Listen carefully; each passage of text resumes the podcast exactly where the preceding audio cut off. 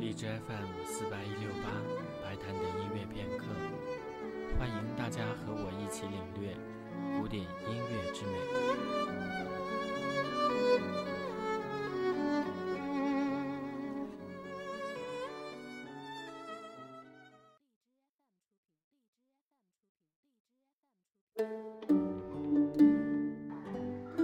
今天将要为大家介绍的这支曲子，来自德彪西为钢琴所写的前奏曲。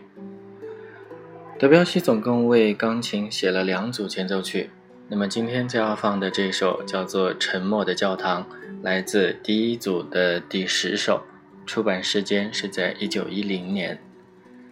这首曲子的创作灵感来自法国布里多尼地区的一个民间传说。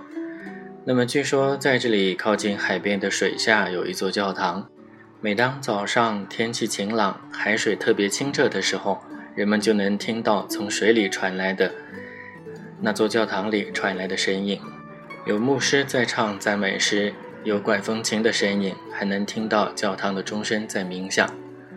当时间推移，海水变浑，教堂又会往水下沉没，这些声音又再一次的消失了。